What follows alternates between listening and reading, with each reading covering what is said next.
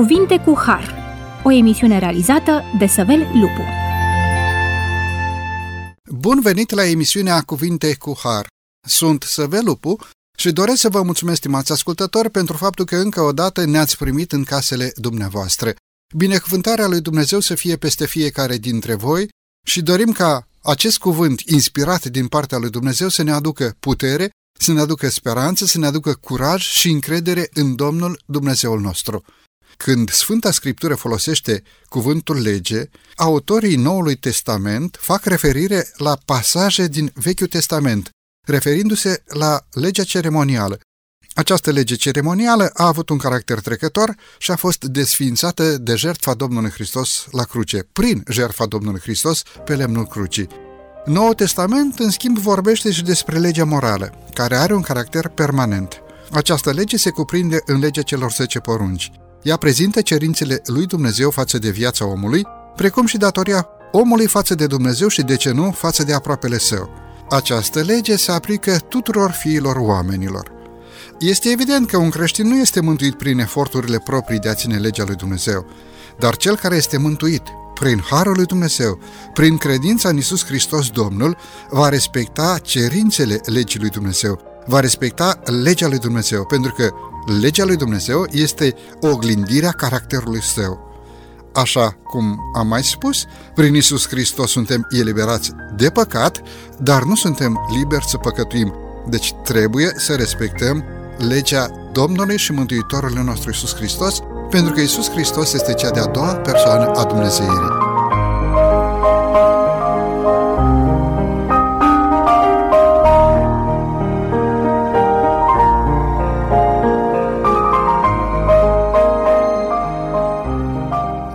Acest subiect deosebit de profund împreună cu domnul pastor Chirilanu Costel.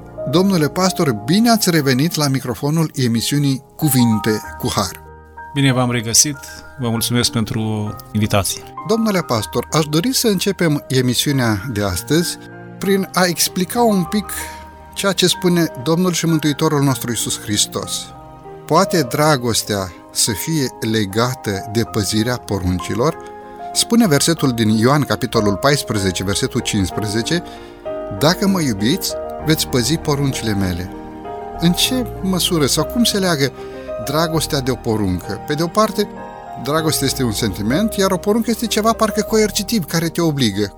Cum putem să îmbinăm cele două? Cum sunt legate? În uh, prima epistolă pe care Apostolul Ioan o scrie, 1 Ioan 4 cu 8, avem versetul care spune Cine nu iubește n-a cunoscut pe Dumnezeu, pentru că Dumnezeu este dragoste. Deci Dumnezeu nu are dragoste, ci El este dragoste. Pe de altă parte, în Isaia, capitolul 42 cu 21, citim că legea lui Dumnezeu este expresia caracterului său. Și spune versetul așa, Domnul a voit pentru dreptatea lui să vestească o lege mare și minunată. Deci dacă Dumnezeu este dragoste și este în același timp și plin de dreptate, și dacă legea lui Dumnezeu este expresia caracterului său, în mod automat, această lege este legea dragostei și a dreptății. Mai avem și alte exemple în Sfânta Scriptură. Apostolul Pavel în uh, Romani, la capitolul 13 cu 10, spune în felul următor, dragostea nu face rău aproape lui, dragostea deci este împlinirea legii. Atunci când omul împlinește legea, înseamnă că el îl iubește pe Dumnezeu uh, și pe semenul său. Lucrul acesta l-a explicat foarte bine Domnul Isus Hristos într-un dialog pe care l-a avut la un moment dat cu un învățător al legii și citim în Sfânta Scriptură, în Matei, capitolul 22, începând cu versetele 35-36 mai departe, că un învățător al legii, ca să-l ispitească pe Domnul Isus, îl întreabă care este cea mai mare poruncă din lege. Și Domnul dă răspunsul acesta foarte interesant. Să iubești pe Domnul Dumnezeul tău cu toată inima ta, cu tot sufletul tău și cu tot cugetul tău. Și Domnul spune, aceasta este cea din tâi și cea mai mare poruncă, iar a doua, asemenea ei, este să iubești pe aproapele tău ca pe tine însuți. În aceste două porunci se cuprinde toată legea și prorocii.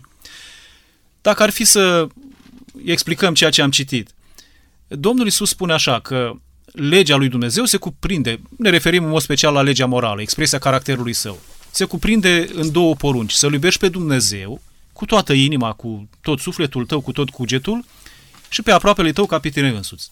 Ce înseamnă lucrul acesta? A iubi pe Dumnezeu, automat ne, ne referim la primele patru porunci din Decalog, care au fost scrise cu degetul lui Dumnezeu, și acestea porunci ar fi, prima, să n-ai alți Dumnezei, în afară de adevăratul Dumnezeu, a doua, să nu te închini la icoane, la chipuri cioplite, a treia poruncă spune să nu iei în deșert numele Domnului Dumnezeului tău, și a patra poruncă se referă la ziua de odihnă, săptămânală, ziua de închinare, pe care Dumnezeu la creațiune a binecuvântat-o, a sfințit-o, a pus-o deoparte special pentru noi oamenii, care este sâmbăta. Ei, păzind aceste patru porunci, noi arătăm loialitate, dragoste, respect față de Dumnezeu. De aceea se spune că legea este legea dragostei. Iar următoarele șase porunci le găsim scrise pe a doua tablă de piatră, tot Dumnezeu le-a scris cu degetul său, și acolo spune așa, să-ți cinstești părinții, să nu ucizi, să nu prea curvești, să nu furi, să nu mărturisești strâm împotriva aproapelui tău, adică să nu minți și să nu poftești casa aproapelui tău, nevasta, soțul, averea lui și așa mai departe. Dacă faci așa, înseamnă că îl respecti pe aproapele tău, îl iubești pe aproapele tău. De aceea Domnul Iisus spune să-L iubești pe Dumnezeu cu toată inima, primele patru porunci și următoarele șase pe aproapele tău ca pe tine însuți.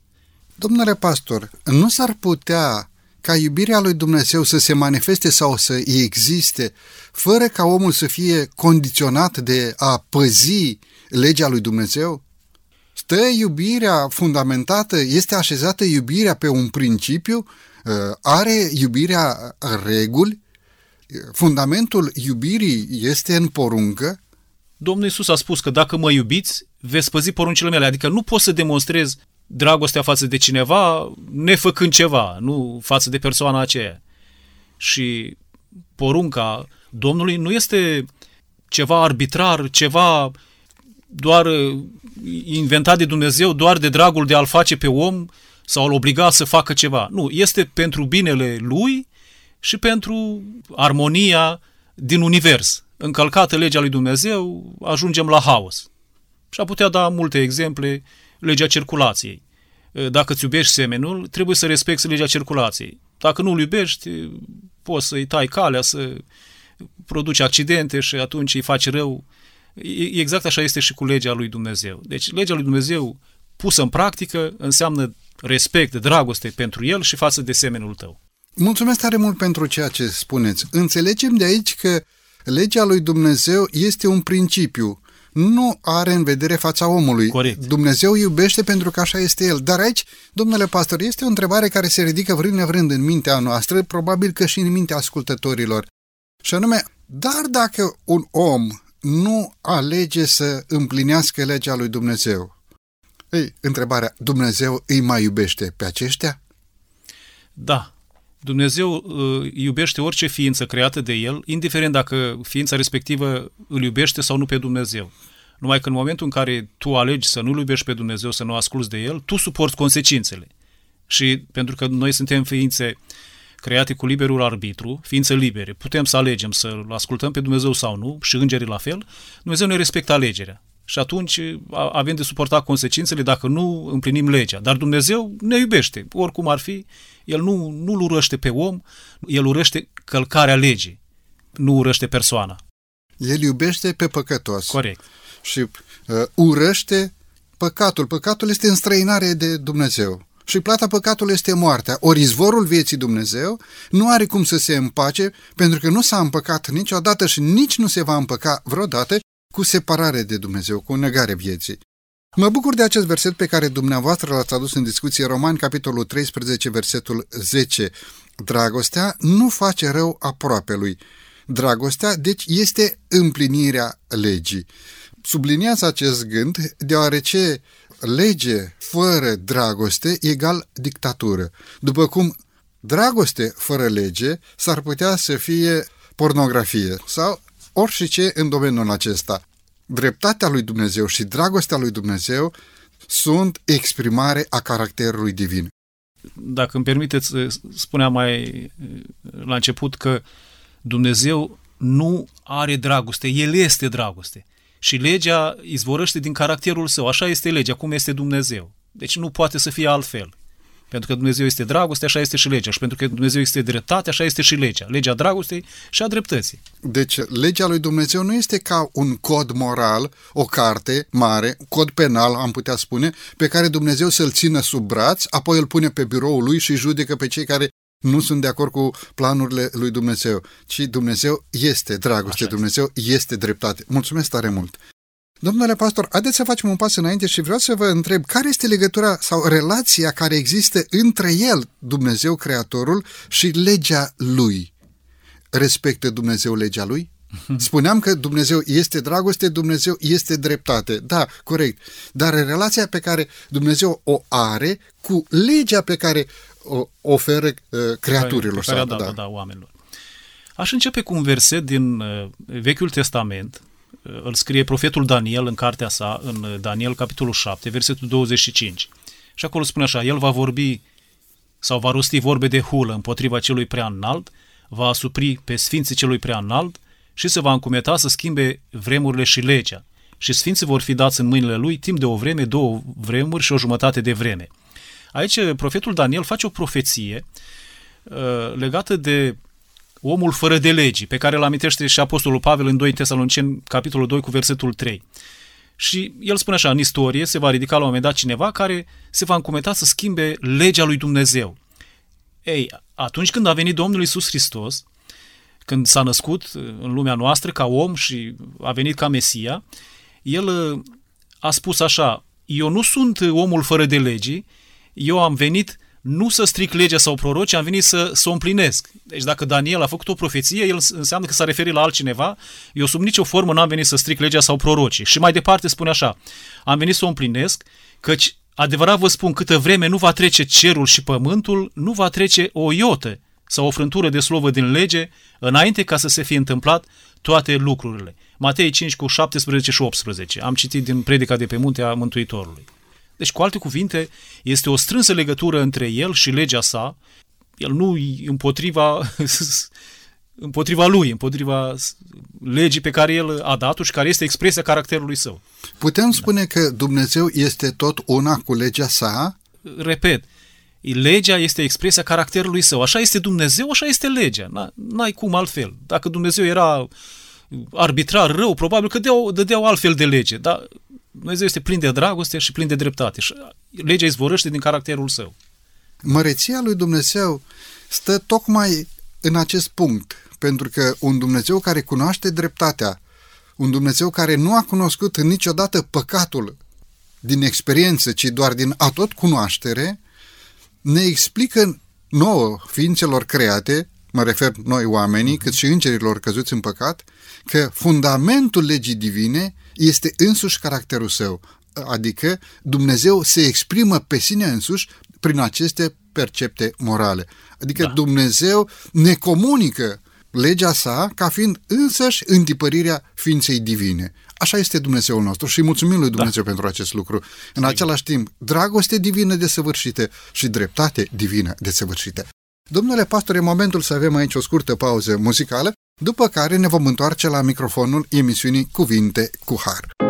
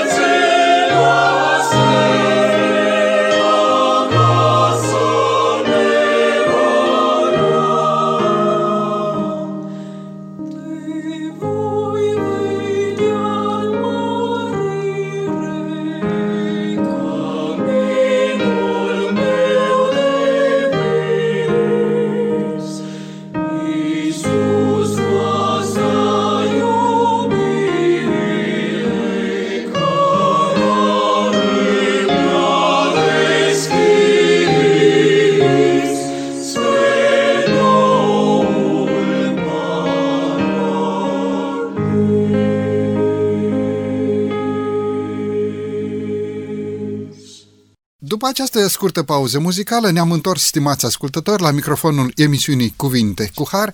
Discutăm astăzi împreună cu domnul pastor Cirileanu Costel, pastor în Biserica Adventistă de ziua 7 discutăm subiectul Legea lui Dumnezeu. Domnule pastor, credeți că este corect să susținem că legea lui Dumnezeu nu ne oferă o direcție, nu ne îndreptățește? Până la urmă, cine ne îndreptățește pe noi? De unde suntem îndreptățiți? Pentru că noi, prin păcat, am căzut sub puterea întunericului, sub puterea lui satana. Cine ne izbăvește pe noi din această stare de păcătoșenie? Uh, legea nu ne îndreptățește, însă ne oferă o direcție în viață. Uh, putem aminti aici uh, rolul legii. Legea ne arată păcatul, ne spune cum să trăim, ea are rolul unei oglinzi, însă nu ne poate spăla. Atunci când ești murdar pe față și te uiți în oglindă, oglinda spune, uite, te-ai murdărit, du-te și te spală, eu nu te pot spăla, dar trebuie să mergi undeva la o sursă să te speli. E, exact așa este și cu legea. Dar cine ne îndreptățește pe noi? Galateni 2 cu 16, tot uh, Apostolul Pavel spune așa, totuși fiindcă știm că omul nu este socotit neprihănit prin faptele legii, ci numai prin credința în Domnul Isus Hristos, am crezut și noi în Hristos Isus ca să fim socotiți neprihăniți prin credința în Hristos, iar nu prin faptele legii. Pentru că nimeni nu va fi socotit neprihănit prin faptele legii. În concluzie, atunci când am păcătuit, legea ne arată starea în care am ajuns, ne trimite să ne spălăm, ne spală Domnul Iisus Hristos cu sângele Său, ne îndreptățește Domnul Hristos prin credința în El, prin, în, în jertfa Lui, iar apoi legea mai departe ne arată direcția. Mergi în direcția aceasta ca să nu mai păcătuiești, să nu mai cazi.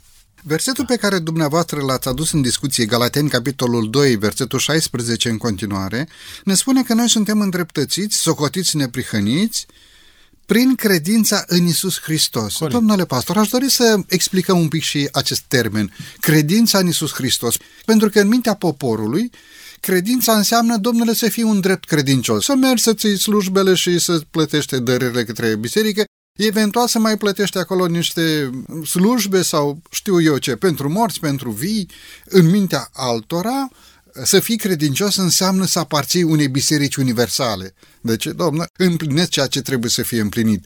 Adică da. să subliniem un pic, ce este totuși credința? Mi-aduc aminte un verset din Apocalipsa 14 cu 12, unde spune aici este răbdarea Sfinților care păzesc poruncile lui Dumnezeu și credința lui Isus sau credința în Isus. Ce înseamnă să crezi în Domnul Isus Hristos? Înseamnă să îl accepti în viața ta ca mântuitor, să crezi că El s-a jertfit pe crucea Golgotei pentru păcatele tale, să-L, să accepti prin credință ca mântuitor că El îți poate șterge păcatele și nu păzirea legii și să-L primești și ca Domn în viața ta, tot prin credință. Lucrul acesta se demonstrează prin păzirea poruncilor, unde spune Domnul Iisus Ioan 14 cu 15, dacă mă iubiți, veți păzi poruncile mele. Deci a crede în Domnul Isus înseamnă să-L primești pe El ca prietenul tău cel mai bun, să crezi că El a murit, a plătit prețul pentru păcatele tale, să-L lași pe El să-ți șteargă păcatele și să cer putere de la El să, să mergi după, după cuvântul Lui în continuare. Se poate da. manifesta credința fără să fie observabilă în faptele unui om? Nu, nu, nu. Omul să zică, domnule, eu sunt credincios, domnule, eu sunt un om care mă închin înaintea lui Dumnezeu, așa cum știu eu, n-am făcut rău la nimeni, iubesc pe toată lumea, merg din când în când și îmi dau un dar la biserică, sunt un om onest, cinstit și poate chiar așa este. Deci credința nu trebuie să rămână doar la nivel teoretic, ci ea trebuie să fie transpusă în practică. Uh, Apostolul Iacov, fratele Domnului Iisus Hristos, care scrie epistola, spune, arată-mi tu credința fără fapte și eu îți voi arăta credința mea din faptele mele. Deci în momentul în care omul crede în Dumnezeu, îl acceptă, el uh, acționează în consecință și se văd faptele uh, lui Dumnezeu, faptele Domnului Isus în viața lui. Înțelegem deci, de aici că trebuie să ne străduim să facem fapte ale credinței? Bun, are, are și omul uh, partea lui, dar uh, omul plin de Duhul Sfânt, de prezența Domnului Isus Hristos, va face faptele credinței, dar nu, uh, să zic așa, muncind din greu sau ci va, va veni de la sine. Deci fapta credinței vine de la sine dacă Domnul Isus este primit în inima omului cu toată credința, cu toată încrederea. Am putea exemplifica cu un pom fructifer care mărul face mere pentru că este măr? Corect, sigur că da. Dacă ai pe Domnul Isus prin Duhul Sfânt în viața ta, aceste roade izvorăsc de la sine. Bineînțeles, nu fără voia omului. Noi punem la dispoziție voia noastră și Dumnezeu lucrează mai departe uh, înfăptuirea. Deci omul da. trebuie să participe, să participe, să-și facă partea cu, cu voința divină și în da. același timp să pună voința la lucru. În slujba lui Dumnezeu. Da, în pentru că din fire noi suntem niște oameni căzuți sub puterea păcatului. Am alunecat de la standardul divin și e foarte posibil ca roada omului să fie de fapt un fruct foarte amar, exact ca o măr pădureți. Ei, trebuie să fim altoiți prin Harul lui Dumnezeu, cu un soi nobil al credinței, ca să aducem aceste roade ale Duhului Sfânt. Da, vreau să mai adaug un singur frumos. Când vorbim despre credință, noi nu trebuie să credem despre Domnul Isus. Nu, nu doar să credem în El, că a fost un personaj istoric, nu știu ce și nu știu când și nu știu cum, ci noi trebuie să credem nu despre El, ci să credem în El, în puterea Lui, în puterea Lui de a ierta, de a șterge păcatul, de a ne schimba prin Duhul Sfânt și de a ne fi stăpân în continuare. Un lucru mare ați spus, de a fi schimbați prin puterea lui Dumnezeu, prin puterea celei de-a treia persoane a Dumnezeirii, prin Duhul Sfânt. Corect. De a lucra în noi și voința și înfăptuirea, pentru că Dumnezeu este Cel care pregătește faptele bune, iar noi suntem chemați să umblăm în aceste fapte bune. Uh-huh. Domnule pastor, aș vrea să discutăm în direcția aceasta un pic textul din Eclesiastul, capitolul 12, versetul 13 să ascultăm dar încheierea tuturor învățăturilor. Temete de Dumnezeu și păzește poruncile Lui. Aceasta este datoria oricărui om. Sună un pic aici a, a poruncă divină. E mai mult decât pedagogic. E o poruncă. Temete de Dumnezeu și păzește poruncile Lui. Aceasta este datoria oricărui om. Cum înțelegem?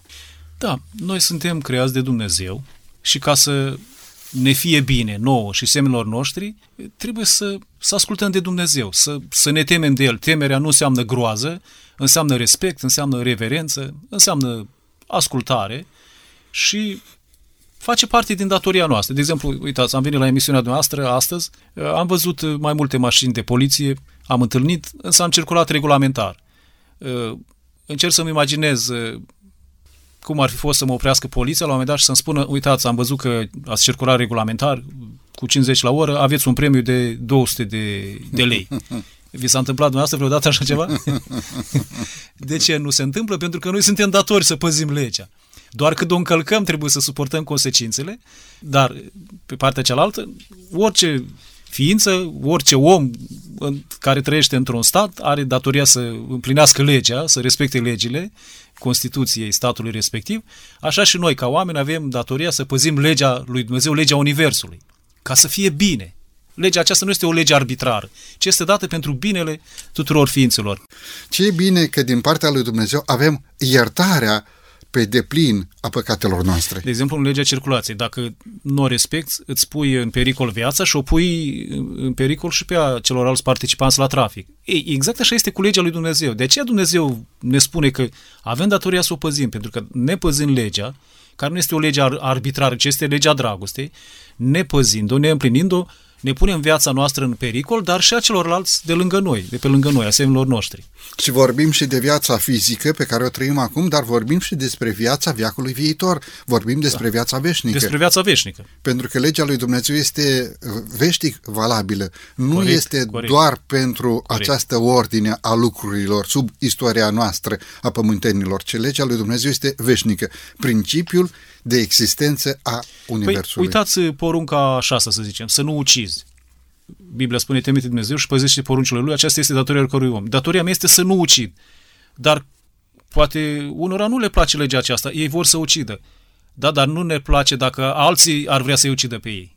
Și atunci Domnule pastor, da. ați adus în discuție un uh, subiect foarte profund și cred că ar trebui dezbătut pe larg într-o anumită ocazie. Da. Gândindu-ne la etica războiului, e corect sau nu e corect să ucizi? Nu este corect. Nu este corect. Și atunci te lași să te ucide dușmanul? Acasă îți păzești gospodăria, vine hoțul peste tine. Ai dreptul să te aperi sau nu ai dreptul să te aperi? Până unde trebuie să fie această legitimă apărare? Adevărul este că viața aparține lui Dumnezeu pentru că doar Domnul și Mântuitorul nostru Iisus Hristos și-a dat viața ca preț de răscumpărare pentru păcatul nostru. Ce este mai mult decât atât este încălcarea poruncilor lui Dumnezeu. Etica războiului nu poate fi susținută cu o realitate prezentă în Dumnezeu, ci doar cu o realitate prezentă sub această istorie a păcatului. Uh-huh. Dar mulțumim lui Dumnezeu pentru faptul că ne-a izbăvit de sub puterea păcatului și a morții și ne-a deschis poarta spre un izvor bogat de mântuire, prin harul său, mântuiți pentru veșnicii. Domnule pastor, e din nou momentul să avem aici o scurtă pauză muzicală, după care ne vom întoarce la microfonul emisiunii Cuvinte cu Har.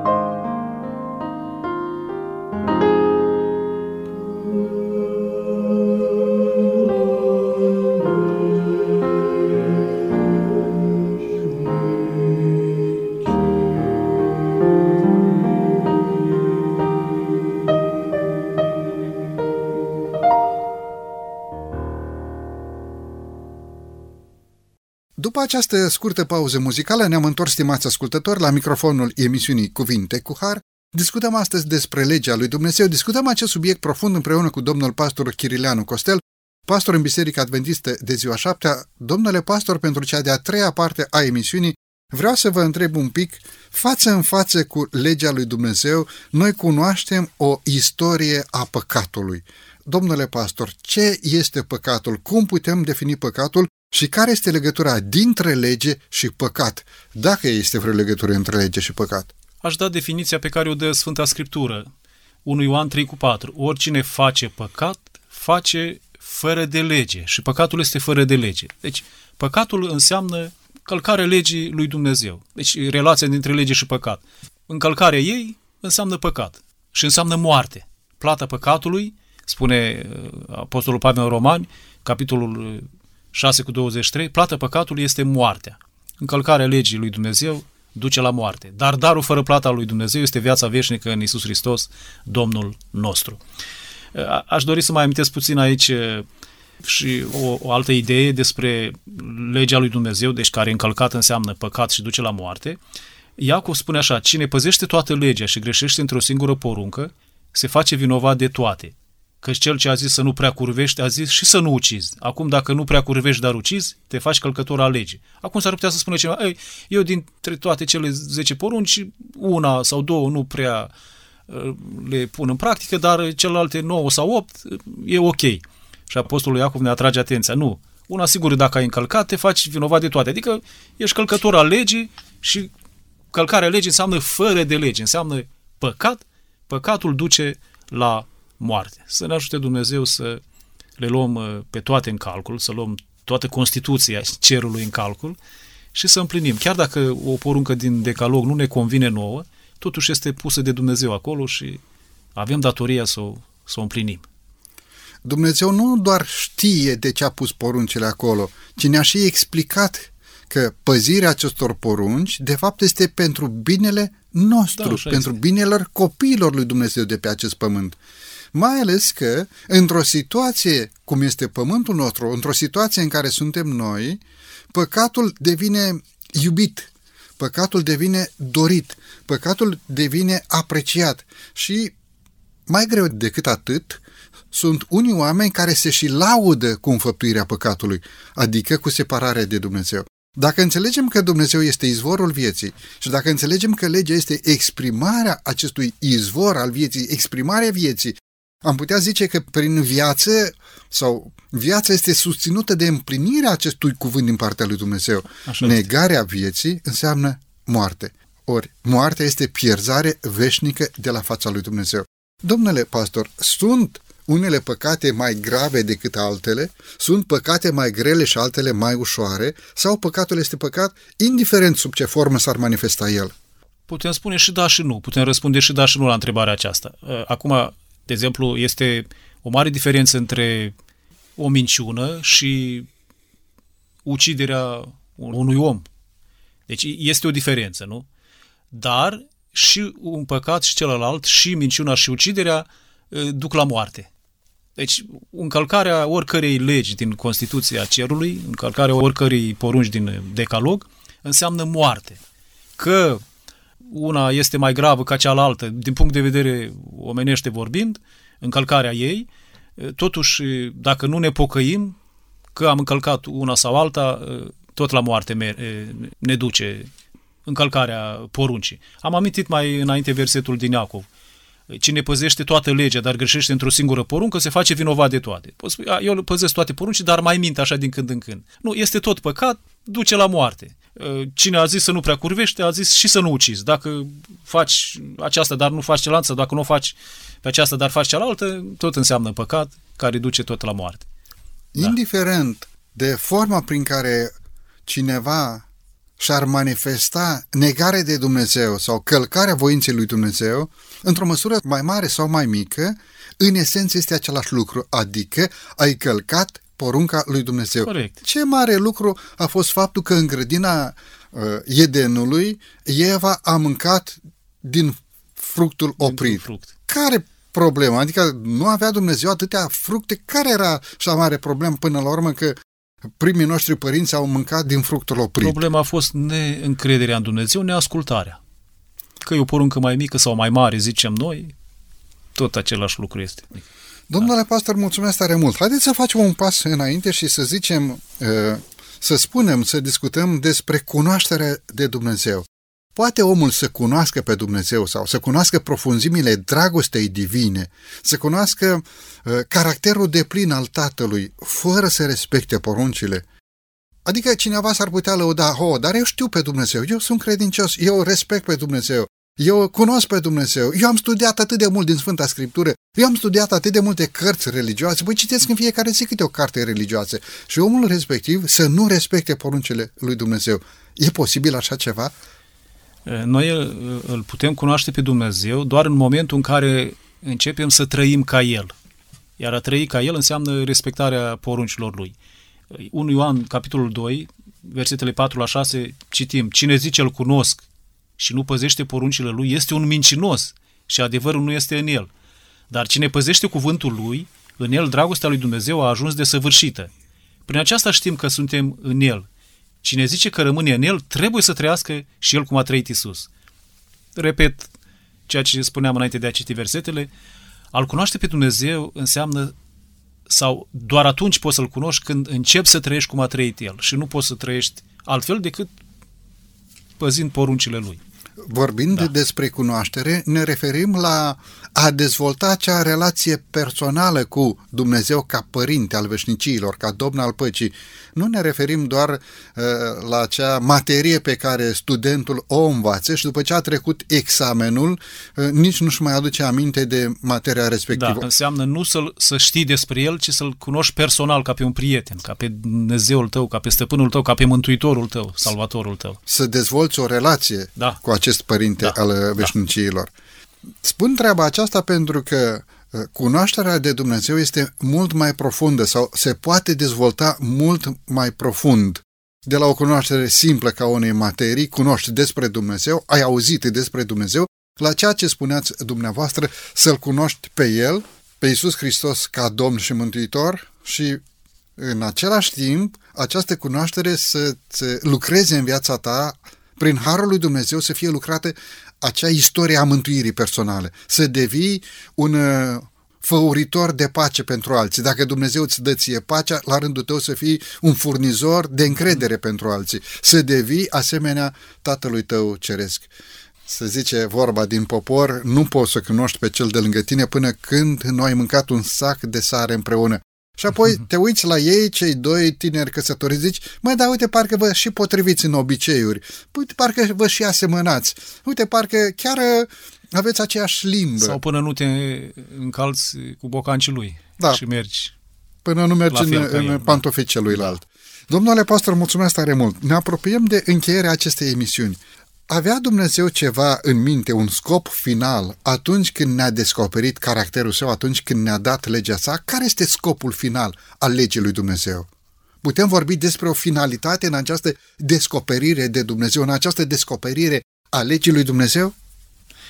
Da, finalitatea este să trăim fericiți. Acesta este scopul pentru care uh, ne-a dat Dumnezeu legea. Să fim fericiți, să trăim veșnic, încălcarea acestor principii înseamnă nefericire și înseamnă, la un moment dat, uh, uh, moarte, moartea veșnică. Legea uh, nu ne oferă mântuire, salvare din păcat, în urma încălcării ei, a fost pus la dispoziție mijlocul de salvare prin jertfa Domnului Isus Hristos, dar după ce Domnul Isus ne-a mântuit, prin harul său, așa cum spune Efesien 2 cu 8 la 10, prin har ați fost mântuiți prin credință și aceasta nu vine de la voi, ci este darul Dumnezeu, nu prin fapte ca să nu se laude nimeni. Deci, după ce Domnul Iisus a făcut lucrarea aceasta de salvare a noastră, spune mai departe versetul 10 că și noi suntem lucrarea Lui și am fost zidiți în Hristos Iisus pentru faptele bune pe care le-a pregătit Dumnezeu mai înainte ca să umblăm în ele. Adică împlinind porunca lui Dumnezeu. După ce El ne-a șters păcatele, ne-a absolvit de vină, mergem mai departe Uh, trăind cu el fericiți și ținând cont de principiile sale. Aceste făgăduințe sunt doar pentru viața veacului care are să vină sau aceste făgăduințe sunt și pentru istoria de acum, pentru fericirea noastră pe pământ? Răspund cu una dintre cele 10 porunci, porunca a 5 cinstește pe tatăl tău și pe mama ta, ca să ți se lungească zile în țara pe care ți-o va da Domnul Dumnezeul tău, aici, pe pământ. Deci împlinirea poruncilor îți dă fericire aici, în primul rând, și apoi ea se prelungește în viața veșnică. Dar nu putem spune, noi păzim poruncile doar ca să ajungem odată acolo sus, în cer, aici o vedea noi cum o fi, o ducem așa de azi pe mâine. Nu. Păzirea poruncilor înseamnă fericire, bucurie, pace, aici pe pământ. Deci Armonie. Noi, deci noi nu suntem mântuiți prin ținerea poruncilor sau prin ținerea legii, ci suntem mântuiți prin Harul lui Dumnezeu, iar prin Așa păzirea este. poruncilor, noi mărturisim că aparținem lui Dumnezeu. Deci, uh, în condițiile noastre de păcat, legea ne dă cunoștința păcatului, deci legea descoperă păcatul, uh, este, spuneam mai la începutul emisiunii că legea are rolul unei oglinzi, ne arată starea în care am ajuns, însă ne spune, nu te poți spăla, du-te și te spală, ne trimite la Domnul Isus care ne curăță, ne spală cu sângele său. Și apoi după ce ne-a spălat, ne-a absolvit de vină, își are rostul păzirea legii în continuare, pentru că nu mai cădem, nu mai ajungem în păcat iarăși, ca să fie iarăși nevoie să ne spălăm și iarăși să ne curățim de păcat. În mod conștient, nu te mai duci acolo. Nu te mai Știi duci de acolo. ce să te ferești. Uh-huh. Și dacă se întâmplă ca cineva să păcătuiască copilașilor, spune Ioan, avem la tatăl un, un mijlocitor. Domnule pastor, ne apropiem de încheierea emisiunii cu o ultimă întrebare. Poate printre ascultătorii noștri este cineva care în viața lui a fost un om credincios, dar datorită unui patim a alunecat. A căzut din harul lui Dumnezeu. S-a adus exact în cea mai adâncă și cea mai murdară mocirlă a păcatului. Scuzați-mă această da. expresie, da. dar este o figură de stil care poate să ilustreze un anumit adevăr. Omul a ajuns un alcoolic și a pierdut familia, copiii, soția, soțul, sau știu eu, Doamne ferește, un drogat, sau supus unor altfel de patimi. Dar în inima lui și-ar mai dori întoarcerea. Undeva în sufletul lui, Duhul lui Dumnezeu încă mai lucrează. Își aduce aminte de acele vremuri frumoase din anii e, copilării sau adolescenței, când mergea la biserică sau poate la adunare, spunea și el o poezie sau intona un cântec sau se ruga împreună cu frații de credință. Însă acum este alunecat sub puterea întunericului. Domnule pastor, pentru o astfel de persoană mai există speranță? Mai există posibilitatea întoarcerii? Mai există nădejde și har mântuitor un astfel de om uh, ar mai putea să nădăjduiască, poate printre ascultătorii noștri, poate da. cei care recepționează acum, poate chiar este un astfel de om. Ce ați putea să-i spuneți unei astfel de persoane? Dacă omul care a ajuns în situația descrisă de către dumneavoastră simte la un moment dat dorința de a se întoarce, înseamnă, lucrul acesta este bun, înseamnă că Duhul lui Dumnezeu încă apelează la inima lui, uh, încă este, îl urmărește și el nu trebuie să facă altceva decât, uh, conform cu Sfânta Scriptură 1 Ioan 1 cu 9, să-și mărturisească păcatele, să-i pară rău, să se pocăiască și Dumnezeu este dispus să-l ierte și să își refacă viața, să o ia de la capăt. Nu este un caz, nu este pierdut, este încă har, este încă posibilitate de a se întoarce. Deci, așa spune uh, Biblia, dacă ne mărturisim păcatele, El este credincios și drept ca să ne ierte păcatele și să ne curățească de orice nelegire. Și repet, dacă simte dorința aceasta, înseamnă că Duhul lui Dumnezeu îl urmărește și chiar e bine să se întoarcă, să facă pasul acesta. Deci nu este un caz fără speranță. Nu, nu este caz fără speranță. Fără speranță am putea spune aproape este când omul nu mai dorește să se mai întoarcă la Dumnezeu, când tot fuge de El sau, în cel mai rău caz, când a încheiat capitolul vieții, a murit, nu mai are ce să mai facă. Dar cât trăiești, încă te poți întoarce la Dumnezeu. Deci atâta da. vreme cât în mintea omului respectiv există această dorință de întoarcere, Sfânta Scriptură ne învață să-și mărturisească păcatul înaintea lui Dumnezeu, să se lepede de aceste fapte murdare, să roage pe Dumnezeu cu umilință, dar cu stăruință, Corect. să-i dea putere mm-hmm. și astfel să pășească înapoi pe acest drum al întoarcerii spre Dumnezeu. Da, da. Pentru că Dumnezeu nu dorește moartea păcătosului, El dorește ca orice om să fie mântuit alegerea îi aparține fiecare. Mulțumim lui Dumnezeu pentru această dragoste divină, pentru această îndelungă răbdare, pentru acest har izbăvitor, pentru această iertare care o toarnă pe deplin în viața celui care își dorește într-adevăr mântuirea. Domnule pastor, mulțumesc tare mult pentru prezența dumneavoastră în emisiune. Cu mult drag. Binecuvântarea lui Dumnezeu să fie peste slujirea și peste familia dumneavoastră. Mulțumesc frumos! Stimați ascultători, din toată inima vă mulțumim pentru faptul că timp de 50 de minute ne-ați primit în casele dumneavoastră. ocrotirea celui prea înalt să fie peste voi toți.